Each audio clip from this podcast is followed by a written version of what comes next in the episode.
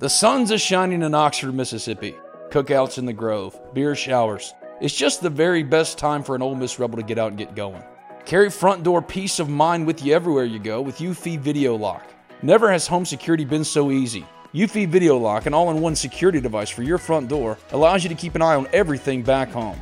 And it's so easy. Installation requires only a screwdriver, so ditch those house keys forever and give Eufy Video Lock a try today. There's no monthly fee, and Eufy Video Lock has customer support on standby 247 to help you with any and all home security needs. Go ahead, have your Ole Miss fun in the sun with the assurance your home is in good hands with Eufy Video Lock. Eufy Video Lock's built-in camera can tell you who's at your front door from the comfort of your poolside chair. So search Eufy Video Lock today. That's EUFY Video Lock. Or visit eufyofficial.com slash video lock to see how you can gain complete control of your door. That's Eufy Video Lock, a proud sponsor of this, the Talk of Champions Podcast Network. It's concert season, and concert season is all about the boots.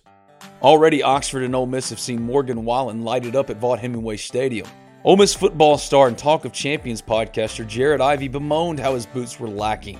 He should have gone with Tecovas, the only stop for the Ole Miss fan and the best in Western style. Tecovas has seasonal and limited edition offerings for the spring and summer, including timeless, always on trend styles in men's and women's boots, apparel, hats, bags, and more. Stop by your local Tecovas store and have a complimentary drink or two on the house while you shop new styles. The smell of fresh leather and a friendly staff are at your service, and many stores even have leather custom branding to make your boots truly personalized. And with regular live music and events, there's no in store experience like it.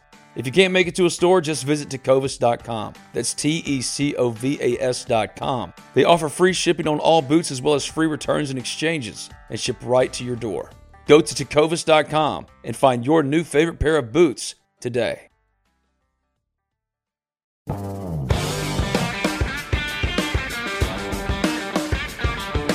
This is the best of Talk of Champions, brought to you by Modern Woodmen.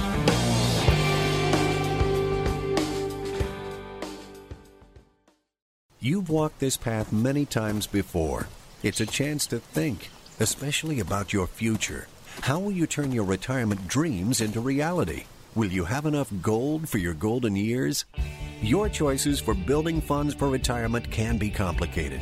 Fortunately, you have a friend in the community who can help you make the right decisions. That's your Modern Woodmen agent. Your agent is a skilled professional who will listen to your needs and desires and then work with you to create a plan that uses the right financial products to achieve your retirement goals. Build a lasting professional relationship with a trusted financial advisor. Hi, this is Thomas Chandler, your local Modern Woodmen representative. Give me a call today at 662 296 0186. Let's make a difference together. Hotty toddy and go Rebs. Get in touch with your agent today. Modern Woodmen of America, touching lives, securing futures.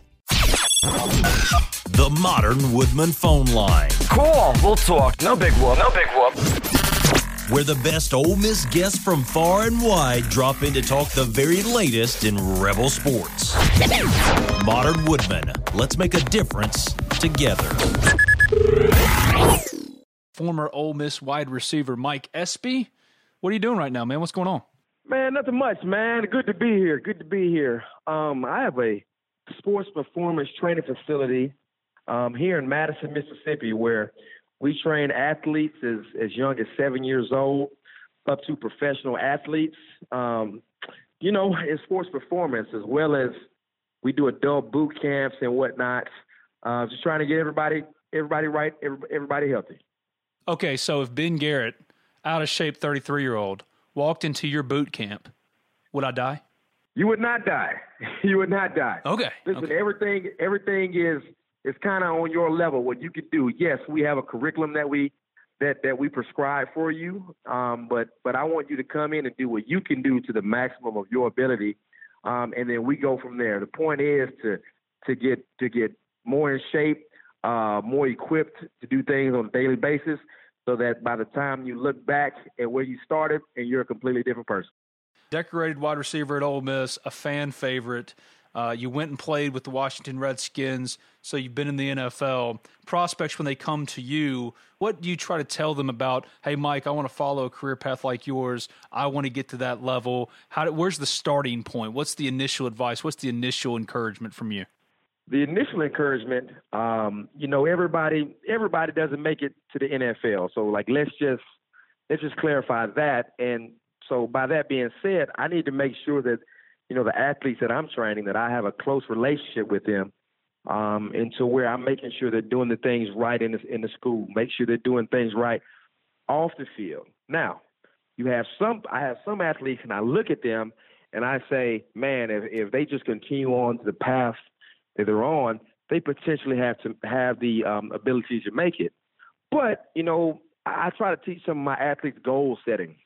Um, you know, a lot of athletes just kind of say, "Hey, this is what I want to do," but like don't really have a plan to get there. Just like anything in life, if you're trying to go be a dentist or a doctor, you need to develop a plan to get there. You need to have a strategic, mapped out route that's going to put you in the prime position to get where you want to be.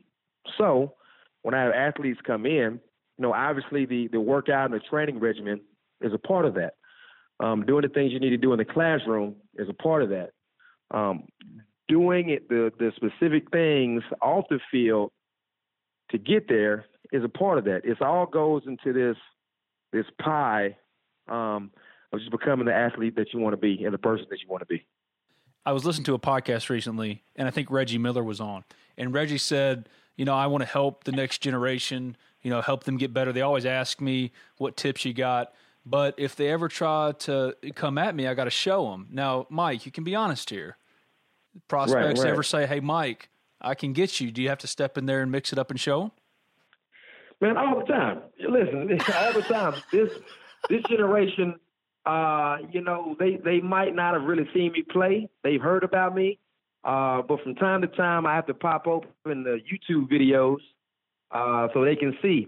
Listen, I have a there's a team that I work with um, and I went and got some custom ID Nike cleats just for them. Meaning not not not for them, but for me to put on myself, uh, just in case any of them wanted to try me. But man, it happens all the time, man. Sometimes you got to put the cleats on and, and, show and show them a couple moves. Now tell them, listen, I used to be good with the fade ball. I, I don't I don't necessarily need that. I, I work within a five yard window, and then and I'm done for about after three plays and I'm gonna just show you a little bit. But absolutely, you gotta gotta show the guy sometimes. If you had to run a 40 right now, what could you hit?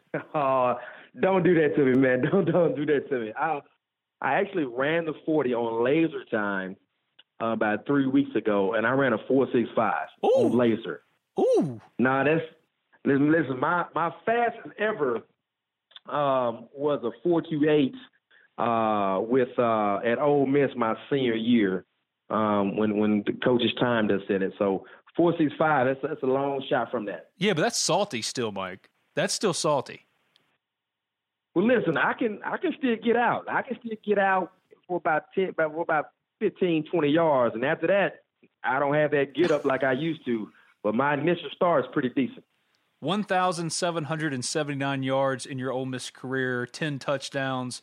I want to talk about one game in particular. Okay, so 2003, it's one of the greatest seasons in okay. Ole Miss history. Uh, that's the year that Ole Miss tied for the SEC West Division Championship with LSU. Do you remember the good times of that season, the Cotton Bowl, winning 10 games, Eli, all the accomplishments? Or do you think more about, for example, in the loss to LSU, had Eli not missed you when you were running wide open on the post pattern in the second quarter, maybe the game turns differently? What sticks out more? Is it the, the great things or the missed opportunities? So, you know, from that particular season, the great things I remember more.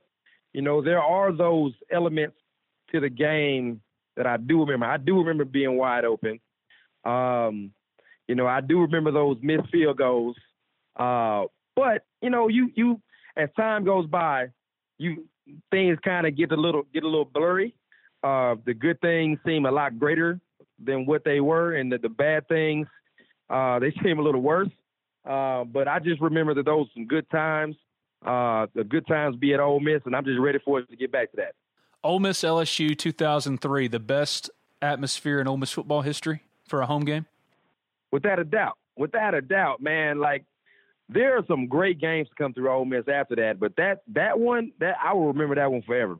I go to a lot of the home games, um, but that that atmosphere was just electric. And then when when Travis Johnson got that interception against Yeah. Mauck in the first quarter, Yeah.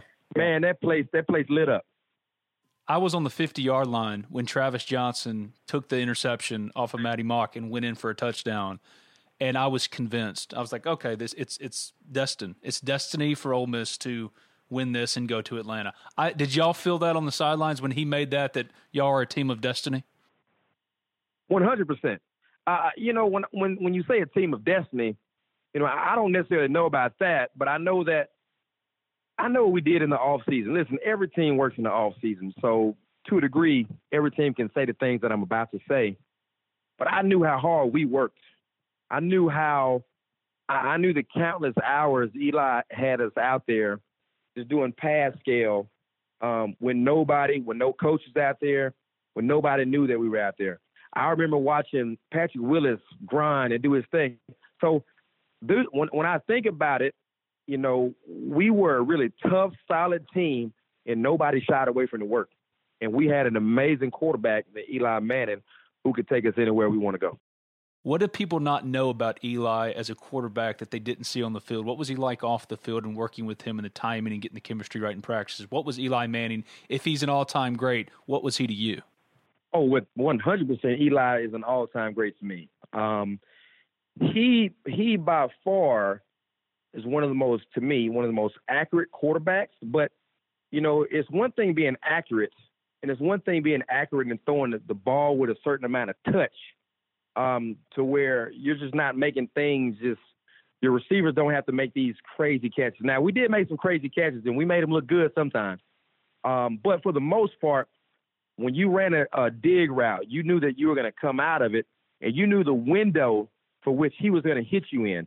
Or if he didn't hit you in that window, you knew the second window was coming. But it was more, he was a coach on the field, and as he as he coached us on the field, and we went through practice, a lot of those things came true to where our knowledge of the game increased. He was one of those those those guys who, when he was on the field, you were confident because you knew exactly what he was seeing. And then if you guys saw things on the same page, you knew exactly where he was going with the ball, why he was going there with the ball. And that, that just breeds a certain amount of confidence as opposed to just getting out there running routes and being concerned about yourself.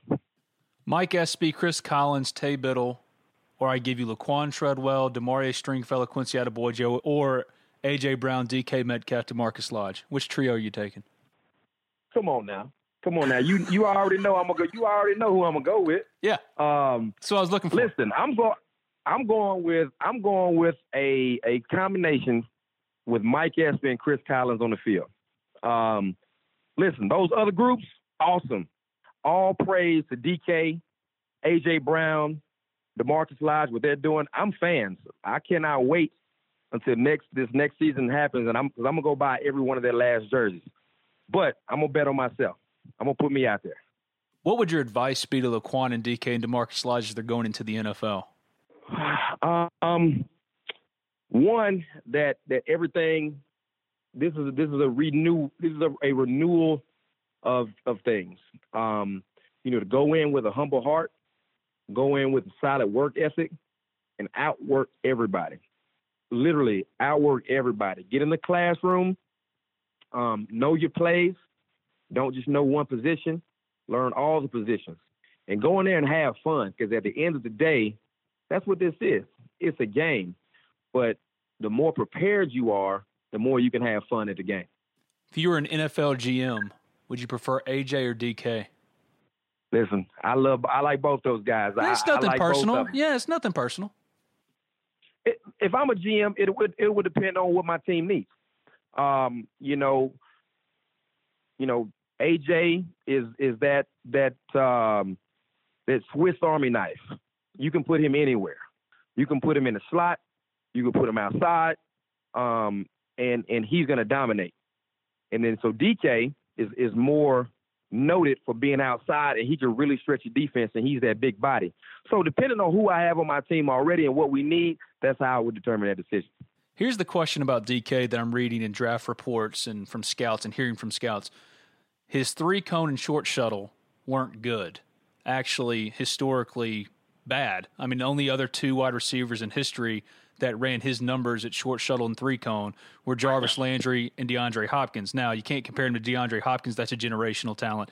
And Jarvis Landry's had a great career in the NFL. But is that something that you can learn or you can improve on in the NFL, or is that something that you could see being a sticking point for him? It's not a sticking point for him. Listen, you know, some to just to, to be flat out there, some people drill well, some people don't. Um, you know, and and those drills for him just weren't his thing. And and over a course of eight to ten weeks, he had to. Well, he was coming off of an injury. Then he had to sit there and prepare for those drills. Um, what I think when you look at DK, what you need to look at, you need to look at his production in the 21 games that he played, his ability to stretch the field. You've seen his short area quickness when he catches the pass and literally takes two steps, which you have to be quick to get those steps out, and then you have to be long, uh, fast to get beside him. He has that. I wouldn't, if I'm a GM, I'm not looking at that and I don't have any concern because I've actually seen him in action do the things that allegedly those drills are supposed to say that you can or cannot do. What was the NFL draft process like for you? Were you a good driller? Man, I was a I was a good driller driller, man. I ran a, a really good forty. Uh, my three cone drill, it wasn't the fastest. It was it was like in the 90th percentile. My pro agility was about in the 97th percentile. I, I vertical jumped at 37. Um, you know, and I was I put on about five pounds. Um, so yeah, it was, but it was a process, and I mean that doesn't just happen overnight. You have to be drilling it, just just persistence, persistence, persistence, um, and then um, you know some do well, some don't. Was there any draft interview that was weird? That you got asked weird questions? Uh, I don't think I, I don't think the questions were weird. Some of them I did not seem very relevant to. Uh, like what? you know what you know, I just got asked questions about my dad. You know, my dad was in politics or exiting politics at the time. Um, you know, I got asked questions about what kind of food do I like, a girlfriend I had or didn't have, things like that. But, you know, when I was coming out, I was so focused and so business minded oriented in terms of what I was doing. You know, I kind of wanted to talk X's and O's. Um, you know, but at the end of the day, those interviews they they're trying to get to know the person, trying to get to know who they're going to pick up on their team. I was a Cowboys fan, so when you went to the Redskins, or I am a Cowboys fan, when you went to the Redskins, yeah, I wasn't happy about it. Did any other team? Did you feel like really wanted you? Did you think you were going somewhere else when you got picked by the Redskins? I did. I thought I was going to the Ravens. Um, you know, the Ravens have been calling me throughout the draft. Um, so you know, well, well, well, actually, let me let me back up and just say this. I'll say that draft day for me was a great day, but then it was a day that I will remember forever in the in the fact that I did not get drafted. I got picked up free agent, and right. in my mind, I was I was going to get drafted. Um, so you know, I took a long walk as the draft rolled on. I took a long walk around my mom's neighborhood, and then my phone started blowing up. I got called by the Giants. I got called by the Ravens. I got called by the Eagles and I got called by the Redskins, but the Ravens have been the most consistent. They called me about three to four times and were telling me, hey, listen, we, we might pick you up right here. This was while the draft was going on. And so then when the draft was over, I knew for sure that they were going to call me, but then the Redskins called me. Um, and, and it was a great conversation. Uh, my family, you know, my dad had been at the DC all the time, so DC was like a second home. So um, and I'd always been a fan of Santana Moss. I wanted to go see what he was all about. It's one thing I've talked about with many other former players before. A lot of them say if you don't make it in the first four rounds, you kind of prefer to be an undrafted free agent because you get to pick your destination because the money's about the same. Is that how you felt once you kind of came to grips with? I know you want to hear your name called, but as far as controlling your own future, there is a benefit then to being an undrafted free agent. Yeah, oh, one hundred percent, one hundred percent. Like if if this fifth round after that, I would prefer I would love for my name to have been called, but I would would prefer to kind of make my decision because yes, if a team wants you, then it becomes on your terms. If multiple teams want you, it becomes on your terms in terms of where you want to go and how you want to go about it. So yeah, I mean the money's about the same from about the fifth on. So um, you know, it's it's also to be able to pick where you want to go. And then if you are familiar, because some people get picked up, go to different uh, teams because they have a relationship with the coach. Um, it's always good to have a relationship with a coach where you're going in because then you have somebody who you know is in your corner. What was it like being the son of a politician? Oh, it was uh it was it was it was interesting, it was fun, it was um you know, sometimes you're in the spotlight when you don't want to be in the spotlight. Um, you know, sometimes you're you're around things that you don't necessarily want to. You want to be going out there catching the football and things like that. But what I will say, it was also gratifying to see my dad do something that he loved to do, um, that he wanted to do, wanted to help the state of Mississippi. And I got to experience a lot of things that no other kid got to experience. And I remember, I remember I had a, a mock speech that I had to give to my school, um, and I traveled with my dad to D.C. the weekend before I had to go um, give it, and I practiced it, practiced my speech at the House of Representatives. Like I was, I was on stage my dad and I were the only ones in the room, and I said my whole it was a Nelson Mandela speech. Uh, I said my Nelson Mandela speech on the stage of the House of Representatives for my dad. It was pretty awesome. Did you ever think about going into politics after football was over? Yeah, I thought about it. Um, I thought about it. It's, it's somewhere in my mind still. It might be a possibility down the road um, at, at, some point. But you know, right now I'm focused on just trying to help these kids, uh, help help these kids, try to get back to the community for which I live. You know, when I was coming up, my dad took me to somewhere similar to to what I'm doing now, but it was in Boca Raton, Florida. And when I went there for one summer, I came back a different athlete. Just the the, the mind was different. Um, you know, I, I I got out of my comfort zone and I saw what was really out there. So that's what I try to do with these kids. You know, some of them are really good. Some of them think they're really good. Needless to say, they're better out there. Um, or they're or if they're not better, they might be working harder. So I want to instill that in the kids so that they understand that don't judge and view yourself by around your immediate surroundings or where you are because it's a big world out there. All right, Mike Espy's in the huddle. You got Chris, you got Eli, everybody else. You're all in the huddle together. Were you a guy that looked at Eli and said, "Give me the ball"? Were you one of those type of one hundred percent? Yeah, one hundred percent. Give me the ball. I'm open. But like I know a lot of receivers say that, but I'm open for real. Like just throw me the ball. And as soon as I say that, Chris is on the other side. Man, give me the ball.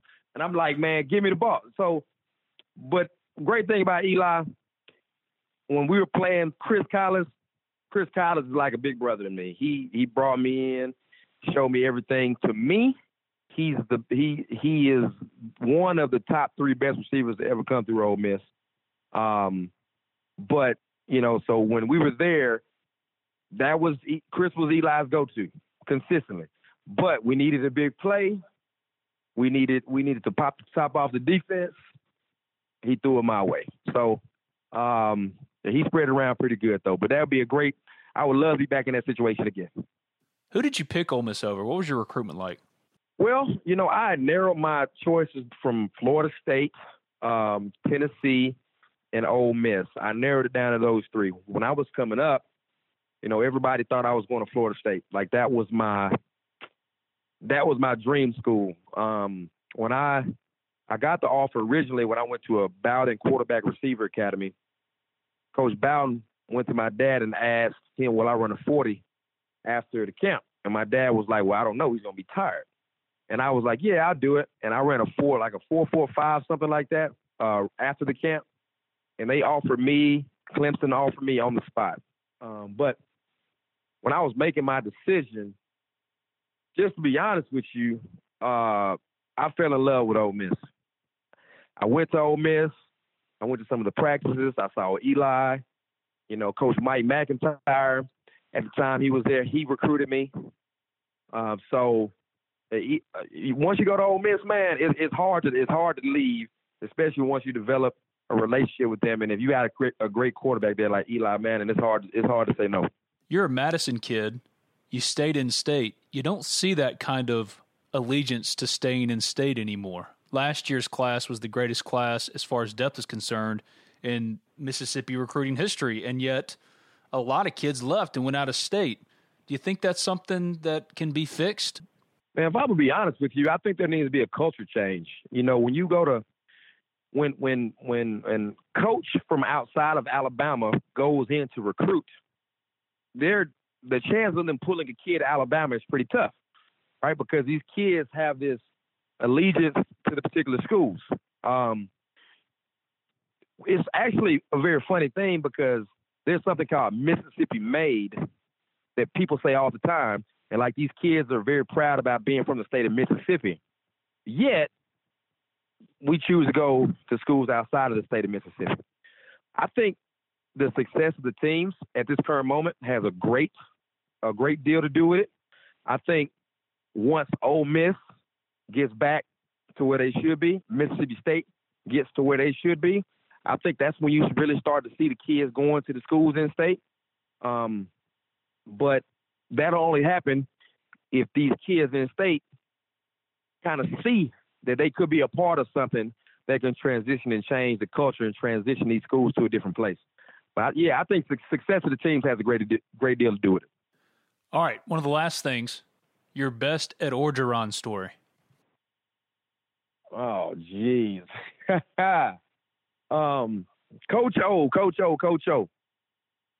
I remember uh, he came in the lock. I mean, excuse me, in the team meeting one day. Like my my memory gets kind of kind of funny, so I might get it wrong a little bit. But I know he just came in there with that Cajun voice, that the little little rusty um, accent he has, and I believe he started to challenge another coach. Not not really, not really challenging, but he was trying to get us pumped up, get us excited. And he started he ripped like ripped his shirt off. Then another coach ripped his shirt off. And me, I'm sitting here as a senior, like I didn't know what was going on. I'm like, oh, who are these guys?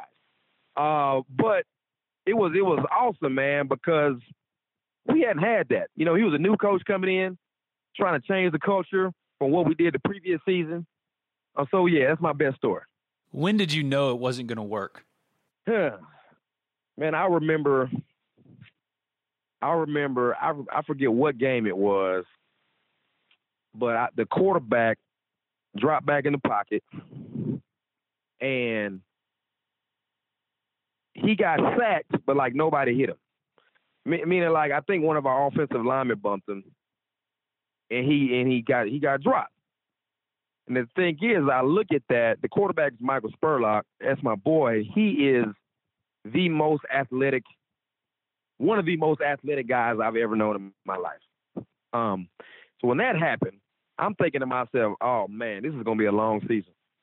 Cause it's like when something like that happens with a guy who's running a four three, and with calf size, calves the size of a bowling ball, I don't know. It, it, and it didn't turn out to be a great season, but a lot was learned throughout that season.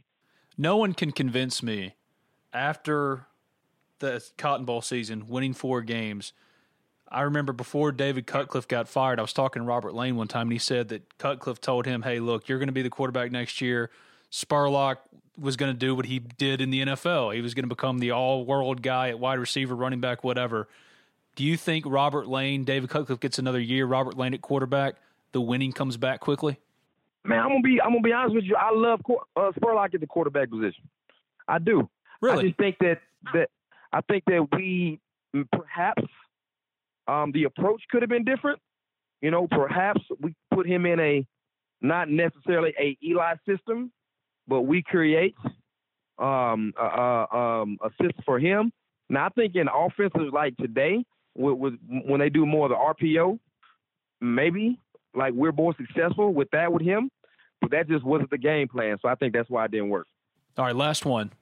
The quintessential Mike Espy moment is what at Ole Miss? The quintessential Mike Espy moments. uh, is my first touchdown. My first touchdown against Vanderbilt, 78, 78 yard touchdown at home. Um, you know, I scored a touchdown. It was a post. the, the play was actually 762 X post. And Eli dropped back, hit me on the dime. I got in the end zone. I did some little celebrating. Came back to the sideline. Coach Cutcliffe got on me a little bit. but yeah, I remember that one forever. Yeah, Cut doesn't seem like a guy that would really love celebrating all that much. Oh, not at all. Like I had this wristband on that said the answer. Well, we remember who the answer was. The answer was Allen Iverson. Yes. And um, you know, he had a little brand coming out there, and I thought it was cool.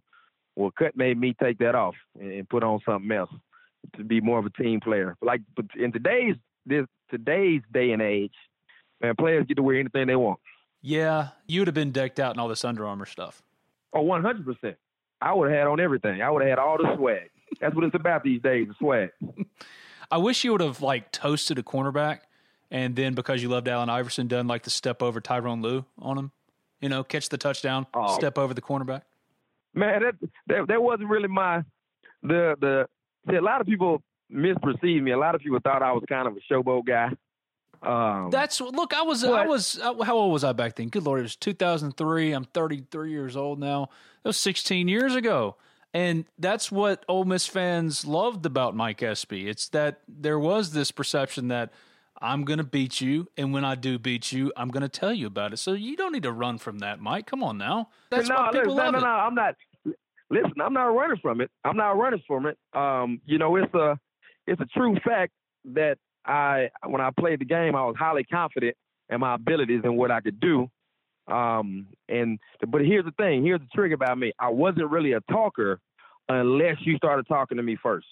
And if you start talking to me first, it's gonna be trouble trying to get me to shut up because I'm probably not gonna shut up. Like if you if you open up that Pandora's box and you start talking trash to me, man, it's gonna be a long day. I was gonna say that was the last one, but I have to ask one more because it just popped in my brain. I've been wanting to talk to Mike forever, so I got to ask this question: How the hell did y'all lose to Memphis? It couldn't just been Taye dropping the ball. Oh my god! Oh my god! Oh my god! I don't look, man. It couldn't just be Taye dropping the ball. Listen, nothing, no win or no win or a loss is made off of one play. Um, I just think we overlooked them. Uh, I think we overlooked them. We came in, you know, we were obviously well prepared. Coach Cut had had prepared us for the game, um, but we just knew we were going to come in and win that one. And you know how Memphis always plays us; they play us tough into the ropes. Well, we had been clicking on all cylinders and was we were just feeling so confident about ourselves. We dug a hole for ourselves in that game, and then once we dug ourselves a hole in that game, and then we didn't hit two or three plays, it was lights out, and they beat us. Um, you know that was that by far is one of the losses that I look back on and be like, man, if we would have beat Memphis, and then if we would have beat LSU, and we we lost forty nine to forty five at Texas Tech. Texas Tech. Like, I still remember. That's, that's I, remember I, still remember Vaughn in that defensive secondary. They had no answer. and zero answer for that group. That four two five did nothing to stop that passing. Game. I think they went over six hundred yards. I know, I know, I know, man. That game we lost forty nine to forty five, and it was just it was a shootout back and forth. But if we would have won those three games, well, we undeniably would have been in a national championship, or yeah. or, or, or in contention or a contention to be in one. Yeah. But you know, hey, if if was a fifth, you know what they say. So we're not gonna look back on different things. All I know is that I had a great experience at Ole Miss. Um, you know, if I had to do it all over and make the decision again, I would do the exact same thing I did because Ole Miss's family is home, um, and it's a great place to be. And we both can agree that Eli completely got robbed of the Heisman, right? Oh, without a doubt. Come on, that I guy. Let me tell you, man. Eli is in college. I don't think people really understand like what kind of coach he was on the field. I don't think people really understand that what that means for an entire offensive unit, and I can imagine what that means for a coaching staff. That you know that you have a guy who's an extension of you that's on the field, and he's going to put you in the right position. He's going to call the right plays, um, and he's going he's going to drop passes where they need to be dropped. So by far, Eli was the most valuable player to me that year. He's Mike Espy, former Ole Miss wide receiver. Thanks for doing this, man. Let's do it again. Thank you, man. Appreciate you. Enjoy all your favorite sports like never before at BetMGM. Sign up using code Buckeye and receive up to $1,500 back in bonus bets if you don't win your first bet. When you register with BetMGM, you'll get instant access to a variety of parlay selection features, live betting options, and the best daily promotions in the business. And with BetMGM at your fingertips, every play and every game matters more than ever. Place your money line prop, or parlay bets with the king of sportsbooks today. Sign up using code Buckeye and receive up to $1,500 back in bonus bets if you don't win your first bet. BetMGM and GameSense remind you to play responsibly. 21 plus and present in Ohio, subject to eligibility requirements. Rewards are non withdrawable bonus bets that expire in seven days. Gambling problem? Call 1 800 Gambler in partnership with MGM Northfield Park.